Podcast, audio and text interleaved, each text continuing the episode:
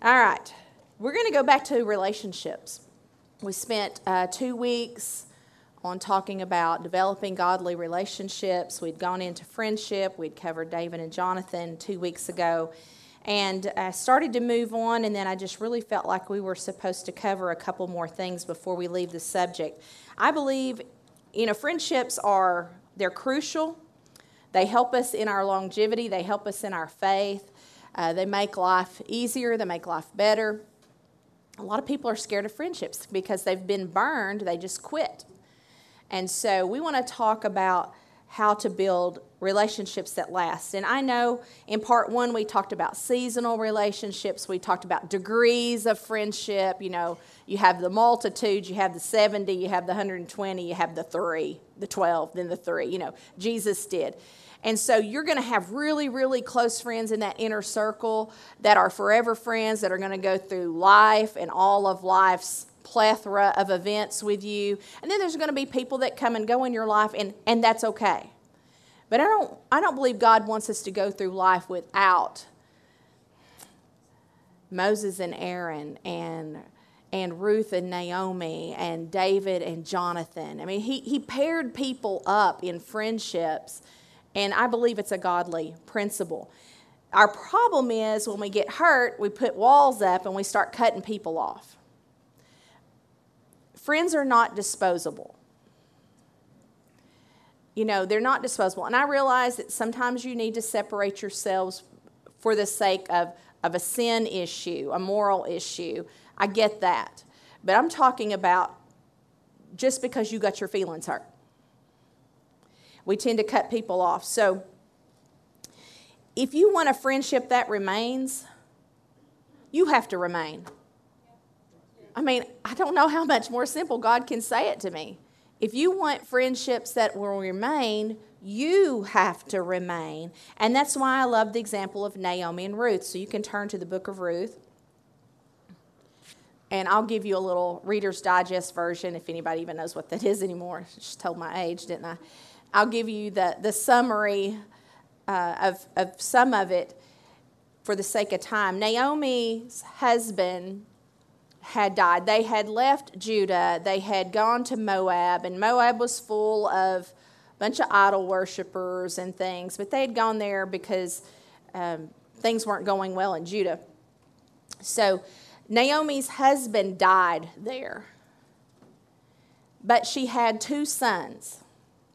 And those two sons married Moabite women, which were non covenant women. But she and those two boys and their wives, you know, lived, I say together. I don't know if they were together in the same tent, I doubt it, but they lived and functioned through life together for 10 years, the scripture says. So she's got history with these girls. And, and, and she has taught them about God. And so then the two sons die. So Naomi has no family, blood family with her. And she hears things are going well again in Judah. And so she, she goes to the girls and she says, Hey, I'm going to go back to Judah. And she encourages the girls to go back to their families, to go back to their homes, their parents, their siblings. And when she does, this 10 years that she spent with these girls, this was tough. They had built a bond and they began to cry. And in verse 14 of Ruth 1 says, At this they wept again. Then Orpah, which was one of the girls, kissed her mother in law goodbye, but Ruth clung to her. King James Version says, She clave to her. She was cleaving to her. And I found it interesting that the, the word Ruth, and it was, it was kind of funny how I found this because on my computer program, I can just run my mouse over a word and it'll, it'll pull up uh, the Hebrew or Greek meaning. And so I was, I was actually going over to look up the word that she clave to her. And when I ran across Ruth, it popped up Oh, well. Ruth means friendship. So I looked up Orpah. It meant mane, like a horse's mane. So, you know, there's nothing there. Maybe that's part of the story. I don't know. But Ruth meant friend or friendship. And Ruth clung to her. She, she clave to her. And I found it interesting when I got my mouse over to that word that it meant adhere to, stick to, stick with, keep close, glued to, devoted to. And immediately my mind went back okay, we've talked about this. The very first week that we taught on friendship, we read this definition. It's not the same word, but it has the same definition.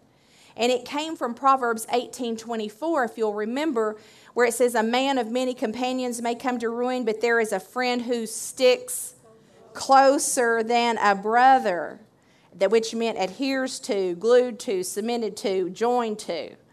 And so Ruth stuck to, she clung to, she adhered herself to, she joined herself to Naomi. And I thought this was fitting. She stuck to her closer than family. Closer than family, closer than blood. Because she had the option of going back to her family. She did not take it. She clung to that covenant, because we've been talking about covenant of friendship. She clung to that covenant that she had with Naomi. The point here is not that Orpah distancing herself and going home was wrong. I don't know. It might have been the right thing for her. But the point is, Ruth sticking, cleaving was right for Ruth and Naomi. I mean, it was right. I'm not saying Orpah's wrong in leaving, but I'm saying Ruth was right in staying. And she was right in staying because of what she says we can read in verse 15. It was a godly attachment. Verse 15 says, Look, said Naomi, your sister in law is going back to her people and her gods. Go back with her. But Ruth replied, Don't urge me to leave you or to turn back from you. Where you go, that's where I'm going. Where you stay, I will stay. Your people will be my people, and your God will be my God. Where you die, I will die, and there I will be buried. May the Lord deal with me, be it ever so severely, if anything but death separates me from you. When a, when a friendship is godly, and I'm going to call it a divine connection, we need to take it very seriously and not let things come between us. I don't know what would have happened in this story if Ruth had gone home. But I can tell you what happened in the story because she didn't. Because she clung to that godly connection, that relationship. Uh, she, she found God through Naomi, so she would not let Naomi go. Verse 18 says, When Naomi realized that Ruth was determined to go with her, she stopped urging her.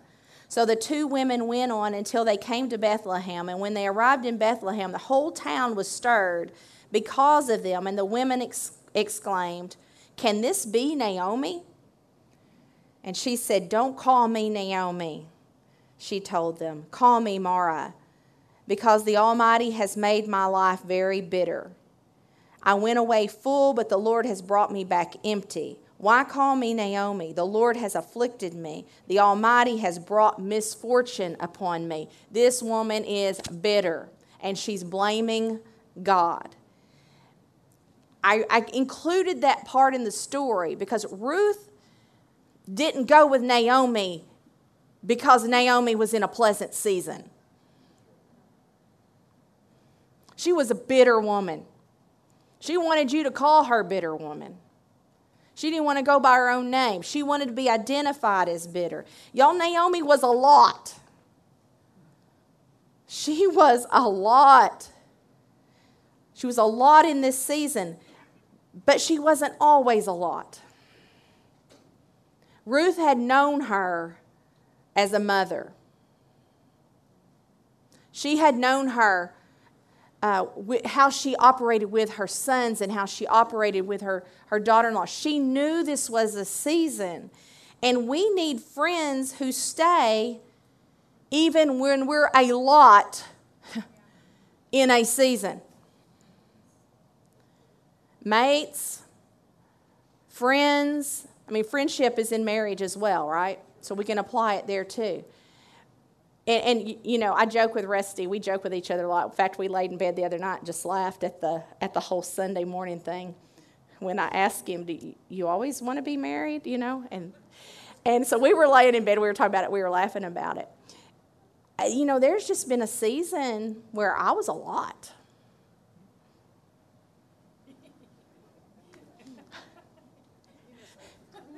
you do not have a poker face. I was a lot. It was just a lot. There was a lot. But you know what? My covenant friends, and many of, many of you in the room, covenant friendships, did not depart from me. There were a lot of Orpahs in my life. And that's sad. Some of you have been through seasons, some of you are going through seasons, and you're watching who you thought were friends depart. I just want to say it's okay that they depart. Because there is a friend that sticks closer than a brother. And if, if that is God alone, Jesus, our friend, uh, then you have a friend. I've been listening to old hymns. Anna and I were talking about old hymns yesterday, so I've been I've been listening to them online. What a friend I have in Jesus.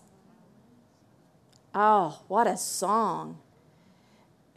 We have him, but I believe God wants us to have flesh and blood friendships where somebody sticks with us through seasons and we stick with them through theirs.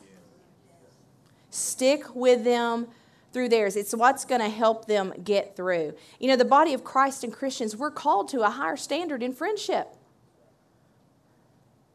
Sometimes we forget. Sometimes our mouths get to running. Even about people we love, care for. Sometimes we say stupid stuff. And we have to be able to go through the ups and downs of life and friendship and yet remain. It's missing in the world. They, they just, they're just jumping ship. If, if, if you're not, if you're doing something that is embarrassing or, or you do something that they don't like or something they disagree with, they're just, they'll just unfriend you. Cancel culture is in friendships. And it's we're supposed to live in a higher standard of friendship. So Come hell or high water, folks, if I'm your friend, Amen. I want to be your friend. And I want you to be mine. It's important. No matter what level of friendship you're in with that person, whether it's inner circle or on out, it should look different than the friendship the world has offered them even if they're one of the 120 and not one of your three in your inner circle, if it's, if it's an, an acquaintance, your friendship towards them should still look different than what the world is offering them. There's just a commitment there of love. And I understand if you have to separate from people to protect your sobriety or, you know, to keep them from leading you into an area that's, that's a trap for you. But you, you do that in love. Naomi told him to leave, but Ruth stayed.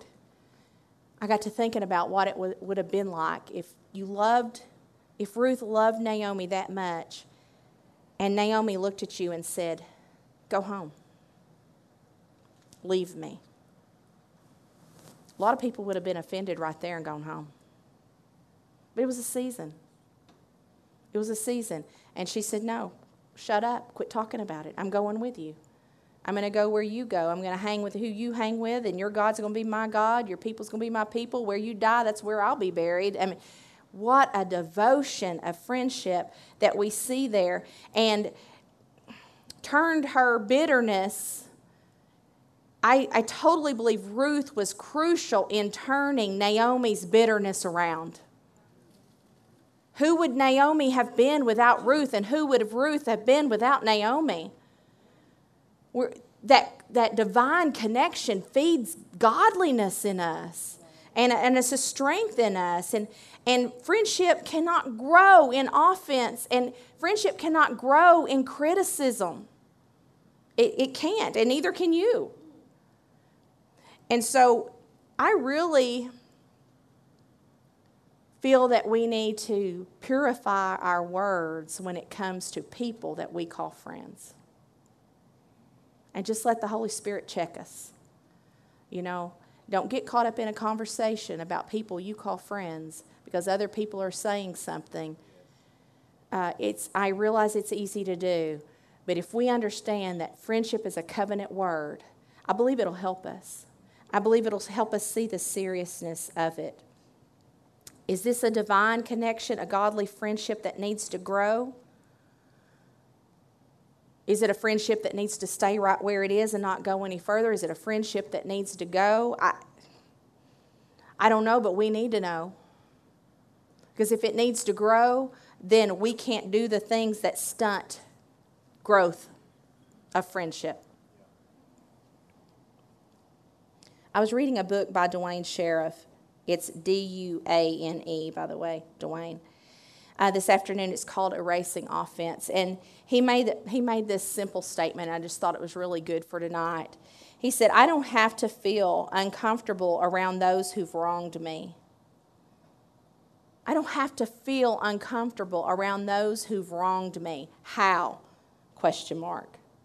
It starts by loving God. You know, sometimes your friends are going to make you mad. Sometimes they're going to hurt your feelings. Sometimes they're going to offend you. But if we love God, we can work through uncomfortable situations. If, if that relationship is worth growing, then you may have to have talks with friends that are not comfortable. But we can. I mean, if, if I say, if Lindsay and I have a, a, an offense between us, we don't, so I will use you as an example. If we have something between us, and Lindsay says, Hey, I need to talk to you, that's a really good sign. However, most of us, when we hear those words, go, mm, I just want to avoid running into her because she wants to talk to me about something because it's uncomfortable. But if it's a relationship we want to grow, to me, way, way God's trying to deal with me is if somebody says that to me, hey, we need to talk. Instead of avoiding that, to realize that person values my friendship enough for them to be uncomfortable.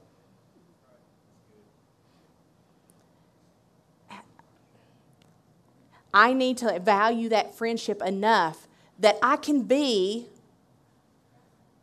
uncomfortable, the friendship is, is enough value to say, we need to talk about this. You aren't near as excited about that as I was. He used this verse from Psalm 119. I'll give you time to get there. It's just one verse.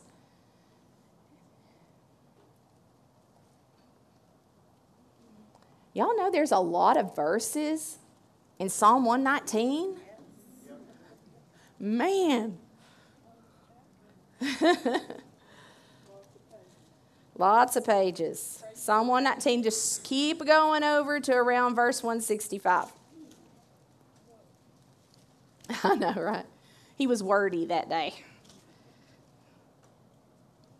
Psalm 119, verse 165. I'm reading out of the King James Version. Great peace have they which love your law this is how we can deal with uncomfortable things when we love God. Great peace have they that love your law, and nothing shall offend them. Now, offend is not just being mad at somebody. There's, there's, if you look it up, there's kind of a plethora of definitions. But I loved, uh, I can't remember which, um, I can't remember which one it was I found this one in, but they defined offend as a stumbling block of heart. A stumbling block of heart. When we're offended, and it can mean a stumbling block like a, a sin trap. But if we get offended, it is a stumbling block. It is, it is a falling, it'll trip you up of heart. But if we love His law, if we love His word, then nothing, that's a big word, nothing shall offend us. Nothing will trip us up. And if y'all are like me, you know, I can feel it when it's, when it's coming. When some, y'all are, Cindy and I are the only ones that, like, somebody says something and it's offensive, and you're like, hmm, push it back, Susan. Where's my ladies' Bible study? Push it back, push it back. Right. Keep it down, my mother would say. That's what my mother would say. Push it back, push it back, way back. Don't let what's coming up to your head come out your mouth. Because you need to you need to process that offense correctly. It's not that nothing's ever going to bother you. Because you're going to get red-faced and but you if we love His Word, we're obedient to His Word, and we process that offense through the Word. This is the only way you can have a long term friendship. It's the only way. Because people that you're around don't think like you. You, you might say, oh, we think alike, but not on everything. Not on everything. Of course, the longer you walk together, the more you do think alike. That's why it's important who you choose to be friends with. But I mean, Rusty and I, let's see, what was this, our 23rd, 22nd, 22nd anniversary? Y'all, one year we forgot our anniversary. It was hilarious. He was like, August 3rd, August 3rd, what, what is? And then we both just cracked up because we had forgot our anniversary. Anyway, we, we really do we really do have fun. we can laugh about it. But even though we've walked together that many years, and we think more alike than we used to, we're still way different thinking on some things. And, and you're going to have that in friendships. You're not going to like everything your friends think. It's okay. Do you both love God? Do you both want to serve the Lord? You know, this country is so looking for an opportunity to be mad and cut people out. That's the culture is. Right now, it's what do I not like about you? It's not what do we have in common. The church is supposed to be different. The body of Christ, our friendships, our relationships are supposed to be different than that. There's a higher standard here, and we've got to be able to disagree on things and be comfortable talking about it.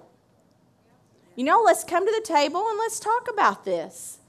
And, and that's what loving God will do because we're going to process that offense through His Word. We're going to see what He says to do. We're not going to cover a lot of that tonight. But Jesus gives some pretty direct instruction on when a brother offends you, what you're supposed to do. Brother being, being a brother in Christ, not, not just a flesh and blood brother. How you're supposed to handle that because he wants us, as the body of Christ, to have a long term friendship, a relationship. We're connected to each other in the body of Christ.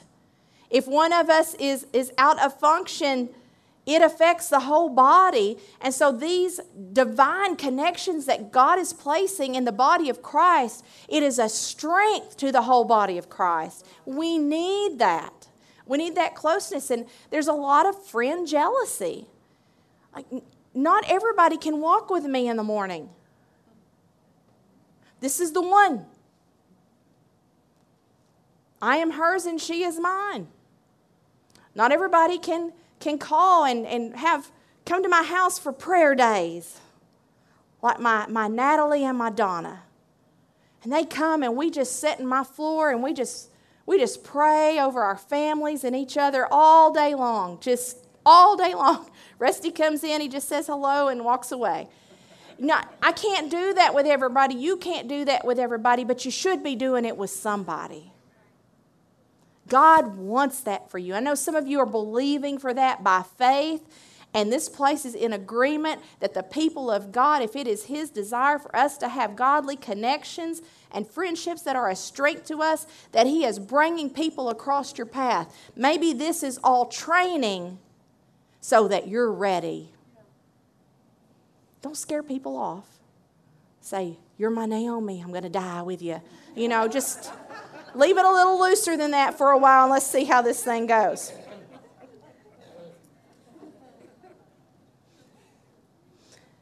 As we saw David and Jonathan in session two a couple of weeks ago, even the best friends can disagree at times. If you'll remember, David came to Jonathan and he said, Hey, your daddy tried to kill me. And Jonathan said, That's not true. A lot of friendships would have been over right there. But you know what they did? They kept talking.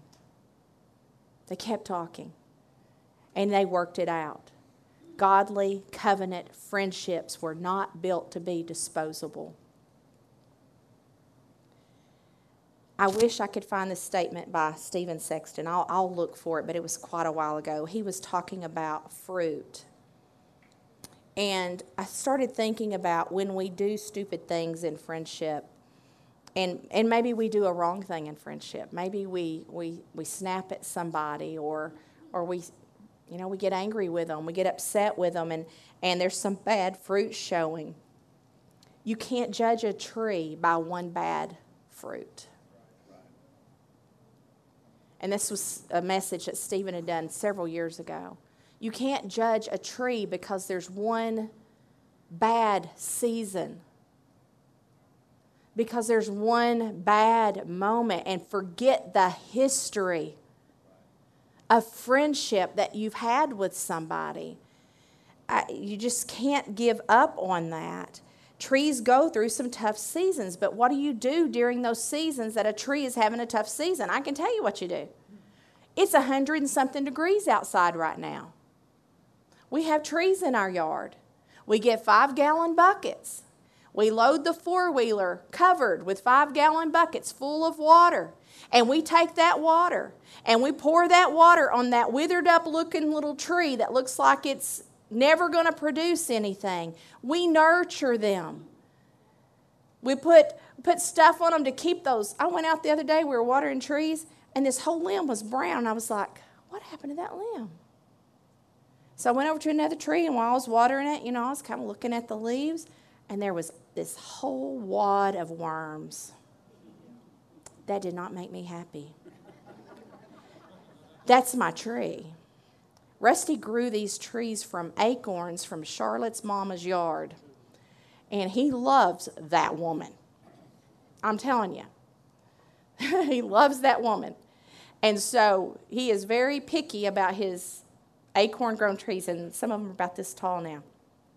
I was like, oh, no, you don't. I went and got some stuff. We, we took care of them. You can't give up on a tree because of a tough season.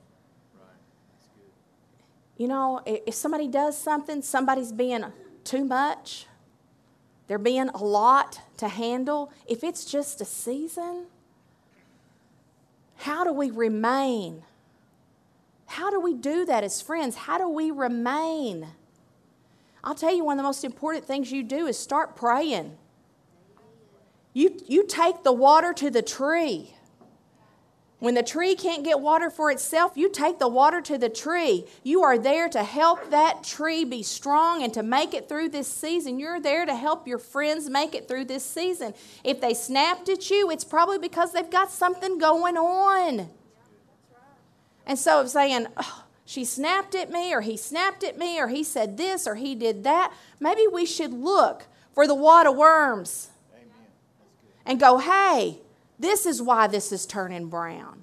And be devoted and be committed when it's a godly covenant relationship. Take the water to the tree. Don't say that tree needs water. That girl needs help. You the help. We're the help. Man, when Moses' arms got strong, I mean, got weak and got tired, his friends came held up his arms and set him on the rock. That's the example of the rock, Jesus Christ. That's what we do with our friends when they're going through things. We set them on the rock and we hold up their arms until the victory is won. That victory was determined on Moses' arms staying in the air. When his arms were up, the children of Israel prevailed. When his arms went down, they started losing the battle. Look at Moses. You'd think he'd keep his arms up. He knows we're losing down here when his arms go down. You know, we laugh and that sounds silly. I speak from experience. When people are going through tough seasons, there's a great departure.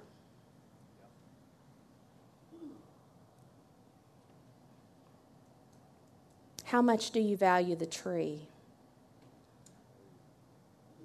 How much do you determine how much do you value the friendship?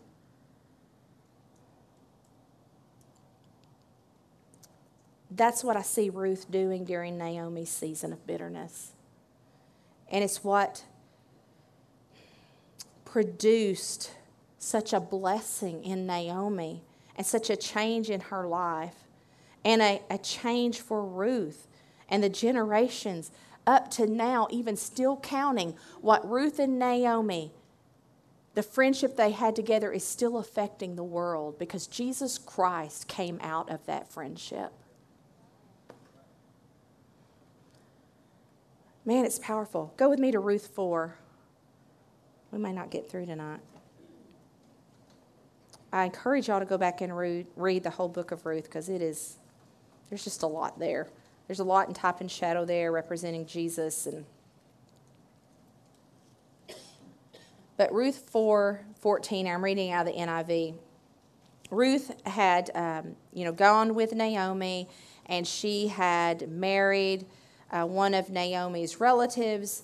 Uh, he was the kinsman redeemer. Some of you have done a study on that. His name was Boaz. And Ruth and Boaz had had a baby. And in verse 14, the women said to Naomi, Praise be to the Lord who this day has not left you without a kinsman redeemer. Speaking of Boaz to Ruth. May he become famous throughout Israel. He will renew your life and sustain you in your old age. So, because Ruth had married Boaz, Naomi has a son to take care of her. That came out of that friendship. For your daughter in law who loves you and who is better to you than seven sons has given him birth this, this baby and Boaz and Ruth are going to take care of Naomi for the rest of her days. That would not have happened if we had given up on this friendship and turned away. Then Naomi took the child, the grandchild, laid him in her lap, and she cared for him. The women living there said, Naomi has a son. And they named him Obed. He was the father of Jesse, who was the father of King David. And we know that Jesus came from the lineage of David. That came, that came out of friendship. It's still changing generations today. It's powerful covenant. Good things come out of godly relationships. Good, good godly marriages, good godly friendships. I'm telling you, amazing, miraculous things can come out of divine connections. Two are better than one. Two are better than one. It's all through the scripture. So don't let something that somebody has said or done in a season steal the blessing of friendship that God has brought you. And I, I wanted to go to Ecclesiastes chapter 7 before we wind down because I think this is so, oh I mean, this is just such wisdom.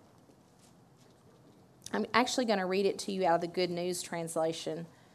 It's Ecclesiastes, Old Testament. Pretty big book, it's pretty easy to find. I may have to pull a Brett here and get an amen or a hallelujah or something when you find it. Look it up in the front of your Bible, uh, in your uh, index, if you have trouble finding it. Yeah, if you find Proverbs, you're, you're close. It's all books of wisdom. Ecclesiastes 7, verse 21. Don't pay attention to everything people say. You may hear your, your servant insulting you, and you know yourself that you have insulted other people many times. I don't know why it is we expect our friends to be perfect when we are not. And why, when they say something about you, you act like it's a really big deal when you know, when you know there have been times that you said things you shouldn't have said. And there's just a whole lot of wisdom wrapped up in that little statement right there. We have to give people grace. Friendship requires grace. Friendship requires grace. You know why? Because humans require grace. And a friendship is made up of humans. And so don't, you know, just don't get so offended. You know who loves you, and you know their heart. And people may have a season and they may say some things they shouldn't, and you may say some things you shouldn't, but don't quit a friendship. Throw some grace in the middle of it. Say, I'm sorry. And don't let pride hinder the blessing that comes out of a covenant relationship. Don't look for offense, or you will find it. If you look for offense, you're going to find it even among the closest of friends, co workers, family. It will alter your relationship. It can alter your personality. Offense can alter your personality. And that's the danger of not processing offense correctly. We have to take the issues in our relationships to the Lord who gave us the friendship. Take it to Him. Take it to the Word. Take it to God. Take it in prayer. Take it to the Word. Proverbs 19:11 out of the Amplified, the classic Amplified, I believe this is. Proverbs 19:11. Should be close there. Proverbs 19:11 says, "Good sense and discretion make a man slow to anger." and it is his honor and his glory to overlook a transgression or an offense without seeking revenge and harboring resentment.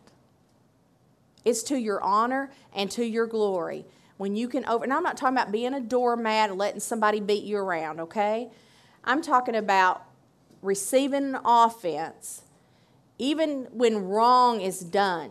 And you can say, but it was wrong. You still need to, to without seeking revenge and harboring resentment. You know, if a wrong is done, we're supposed to confront the wrong. We're supposed to sit down and talk. And, and the scripture gives us, let's just go there. We got time, don't we? Matthew 18. This is the, I can't say it better than Jesus did for sure. It just doesn't mean that you don't deal with an issue in your, your friendship, that you just ignore it. No, you you process it, but you process it correctly. Because if you don't deal with it, you're going to end up building up bitterness and resentment, and it's going to become an explosion at some point. So we have to make sure that we, we deal with issues the way uh, God instructs us to. And by all means, if you know it's just a moment, it's not a big deal, don't make it one. If you know it's just a season, throw some grace out there. If you know it's not the heart of the person, you know, I've had people do things and I, I know their heart. And so if you know their heart, don't don't ruin a whole friendship over one moment. Matthew 18, Jesus is speaking. I'm reading out of the Amplified, verse 15. If your brother wrongs you, go and show him his fault. That's not hiding something, that's not pushing something you know, pretending like it didn't happen. It's dealing with it. If your brother offends you, uh, wrongs you, go and show him his fault between you and him. Oh. Well, let's stand and pray. No. okay. this is hard for all of us to remember that if there's an issue between us, if possible, to keep it between us and process it correctly. And not get on our cell phones, start texting everybody, start calling everybody, get and make sure our side of the story gets out there before their side of the story gets out there. You're you're ruining you're ruining a friendship. You're working against a friendship instead of working for a friendship. If you're something between you and a brother, and this is in particular talking about in the body of Christ, then you you don't you go to him, you talk about what has happened, you show him his fault, and I ask that you, you know, you pray before you go. It'll help you use words that are wise and it'll keep people from being on the defense immediately and you can word things in a way that's not an attack and it'll really help you get further. And we, and we may go into that in, in some weeks to come. But show him his fault between you and him privately. If he listens to you you've won your brother. You've worked through it. And you know friendships who have been through stuff and stuck they are strong friendships. Man i look at the stuff over the last 20 we've We've been walking together for over 20 years now. The, the life events, the seasons of joy, sorrow, pain, anger that we have stuck together through. That we have stuck together through. They've built something. They've built something, it builds something. And I want that for everybody in this room, in your marriages, in your friendships, that, that you can go the ups and downs of life and that you can stick together. And even as a church family, as the body of Christ, if we can process things correctly, we've won our brother. Verse 16 says, If he doesn't listen, then take along with you one or two others so that every word may be confirmed and upheld by the testimony of two or three witnesses. This is not talking about taking your gang. This is talking about bringing mature people with y'all who can help you process through this fault. Because the end result of all of this that you're wanting is that your friendship, your, your brotherhood in Christ remain not that you're going to prove somebody wrong, you're going to save the relationship. That has to be the purpose of everybody that's there, is to save, it's not a gang. I hate a shark frenzy. When there's one person and there's this circle of people, that's not right. You're not going to come out of there with a friendship intact. The end result has to be our desire for love to remain in place, for things to be worked out. And then verse 17, it takes it further. If he pays no attention to them, refusing to listen and obey, then tell it to the church. And I believe that's church leadership. I don't think you necessarily want to ask for the mic on Sunday morning and say, you know, Dylan did this to my teenager, made them mad, you know, they're perfect and they never do anything wrong, so I know Dylan's not telling the truth. You know, this is all for the purpose of correction. And, and then there comes a time if, if this hurtful relationship keeps going and they will not listen, then Jesus gives us permission to say, Let them be to you as a pagan and tax collector, an acquaintance, not in the inner circle. Somebody you can do business with, but not in the inner circle. Jesus gives us permission to do that. But it, it's a lot longer journey than what we've made it. This is a great example of going the distance to grow a relationship instead of discarding a relationship. And if a friend wants to talk, about an offense with you, they value you. That just really helped me today. If they want to talk to you about an offense, they value you. Otherwise, they're just going to walk away. So when I call you tomorrow and I tell you I want to talk to you, I just want you to know I value you. But isn't that true? Isn't that true? Yes, it is. If they want to talk to you about it, they value because it's not a comfortable conversation. Nobody wants to do that. So we've got to realize the value that they see in the friendship, and it'll help us receive without getting defensive. Tough lesson? Okay. Kayla has the mic. Please don't talk about your friends ugly. Don't talk about your wife No, that's right. No, you did a great job explaining why friendship is so important. And that's why the devil works so hard to water friendships down these days. So many people think that friendship is chatting on a phone. And, you know, you don't know a friend if it's all you do is experience them on, on a phone. Right. Because you're not standing there watching their expressions when you say things. You're not knowing what you did to that person by what you said. Right. And, and it's so easy to offend people, and then that person does what, exactly what you said. Yeah. Then they get on the phone and, and just spread it, and something that could have easily been said, oh, did, did I offend you? And, and deal with it right there, but uh, our friendships have to be person to person. It's like he said, go, go and talk to Right. the person, and not So not- much of it's a text them. misunderstanding. That's right, that's right. You just missed understanding. You have to go, you have to know a person's heart. I liked how you shared uh, how people were like trees, and we were in one of our uh, our six o'clock chapels, and uh, they were talking about how the waters of Mara in Exodus fifteen twenty Oh, the bitter, the bitter waters. the bitter water, yeah, Mara mean bitter, Mm-hmm. and then uh, it t- they had to take a tree, throw it into the water, and it became sweet. Yes. And I just like how you used uh, friends That's as good. trees. Sometimes you just need another tree to help help you get out of your uh, your bitterness there. That's really good. I'm glad you tied that together. And of course, that tree too can represent the cross. He changes bitter water to living water. And uh, so that's, thank you so much. That is, I forgot about that word, Mara, being used there. Uh, me too, with the friends and the trees. Um, but I was looking at Luke 13, 6 through 9. And it's about a, a, fig, a barren fig tree where the owner of the vineyard is like, hey, this tree hasn't produced in years. Let's cut it down. And the keeper's like, no, give me one more year. Wow. Um, and also regarding going to other people instead of handling it as best you can uh, on your own. I mean, between you and the person. Yes.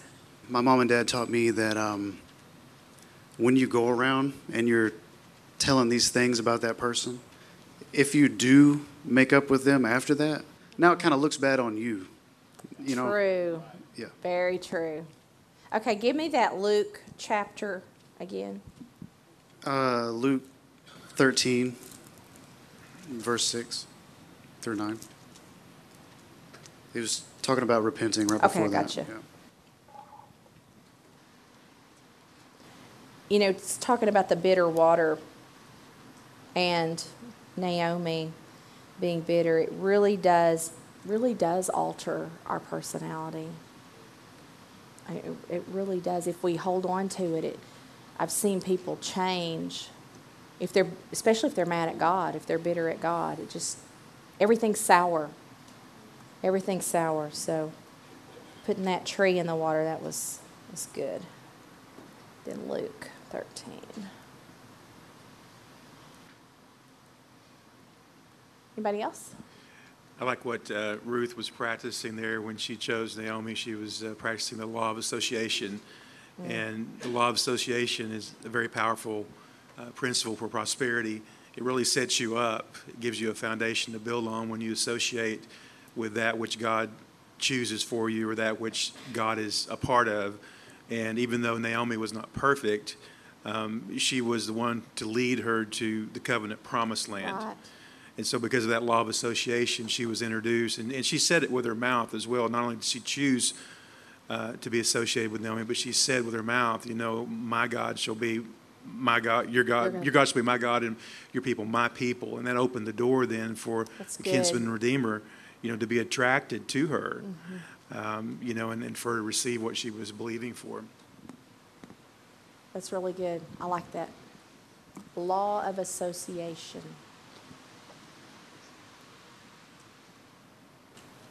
A true friend will tell you what the word says, not what you want to hear. Yes, Truth. so true. Thank you for being that friend throughout my life. Yes, there's a, two of y'all back there. Uh, Proverbs 27 6. Wounds from a friend are better than many kisses from an from an enemy. And when I found, I found like when the Lord corrects us, it's almost like He wounds us in a way. And it's the same wounding in my mind that it's not it's not a beating. Right. It's like an incision. Mm. It's it's like a, when a doctor goes in to do Skillful surgeon, yeah. skillful surgeon when a doctor goes in to do work. It's well thought out. It's planned out. It's with intention, not going in to destroy, but to bring healing. So it, when we, if I have to go have a tough conversation with somebody, that's why, like you said, pray, think about your words. That's the skillful wounding That's good. that leaves room for a a healthy healing. So. That's very good. I like it. In talking about the tree analogy, uh, we have several dogwood in our yard, and they've been planted for about 10 years or so, 10 to 12 years. And when, whenever I bought all of them, they were all blooming. And within a couple of years, I would say probably four or five of them stopped blooming. So I thought, well, if Jesus cursed the tree, I'll do right the opposite. You're going to bless it, huh? Yes. That's great. So I kid y'all not, on some of these trees, I have gone around for 10 years laying hands on them. I'm sure my neighbors have thought I was crazy, but that's quite all right. But anyway, and I did. I just, you know, blessed them, and, you know, whatever's, you know, loosed on earth is loosed in heaven, and whatever's cursed on earth is, you know, the whole nine yards. Well, the other night, Sunday night, we had to start watering. So this one tree that I have just longed for it to bloom, these 10 plus years, I was about to do cartwheels in the dark because the thing is now covered in buds. And so anyway, so I've got just one tree left that you know I've still got to work on. But I'm saying all this to say that sometimes with friendships and we have watered and watered and watered so with some friendships, you have to put forth some extra effort. Yeah. And you may have to for a long, long, long dry, you know, where Yeah. you don't see anything blooming for a you know long period of time. And I just want to brag on um, a dear friend of mine who she goes to this church, and if it had, pardon me, had not been for her way back in May of 1981 inviting me. And so we have weathered a lot of things together. And so that really is what a true friendship, you know, a true sisterhood is, is all about. That's good. You nurture. You're a good friend to those trees too. That's good. Anybody else? If you don't have that kind of friendship, I just encourage you to ask God for it. Use your faith for it. I, I believe it's a godly desire. You have to get past fear sometimes. You know, if you've been hurt in relationships, a lot of times you push people away because you don't want to get hurt because you've been hurt before and and to let yourself be vulnerable in friendship it needs to be a godly connection. It needs to be somebody whose heart is after god. And uh, if, if their heart's after god and your heart's after god then you can work through anything anything in the flesh. So we good? Okay. I want to say one thing. One thing that I've learned with a lot of my friends moving away is never let distance, especially in today's yes world where we have so much technology, never let distance take away that friendship. Because three of my best friends don't even live in the state. yeah So that's good keep that in mind. we do have a lot Yeah. a lot of ways now. I FaceTimed with a grandbaby today that just lives down the road. But, you know, it's just something about seeing their face when you're talking. And we have the mm-hmm. technology to, to do that. All right, all minds clear? I don't know if we'll continue this or not. We'll see. Y'all can stand.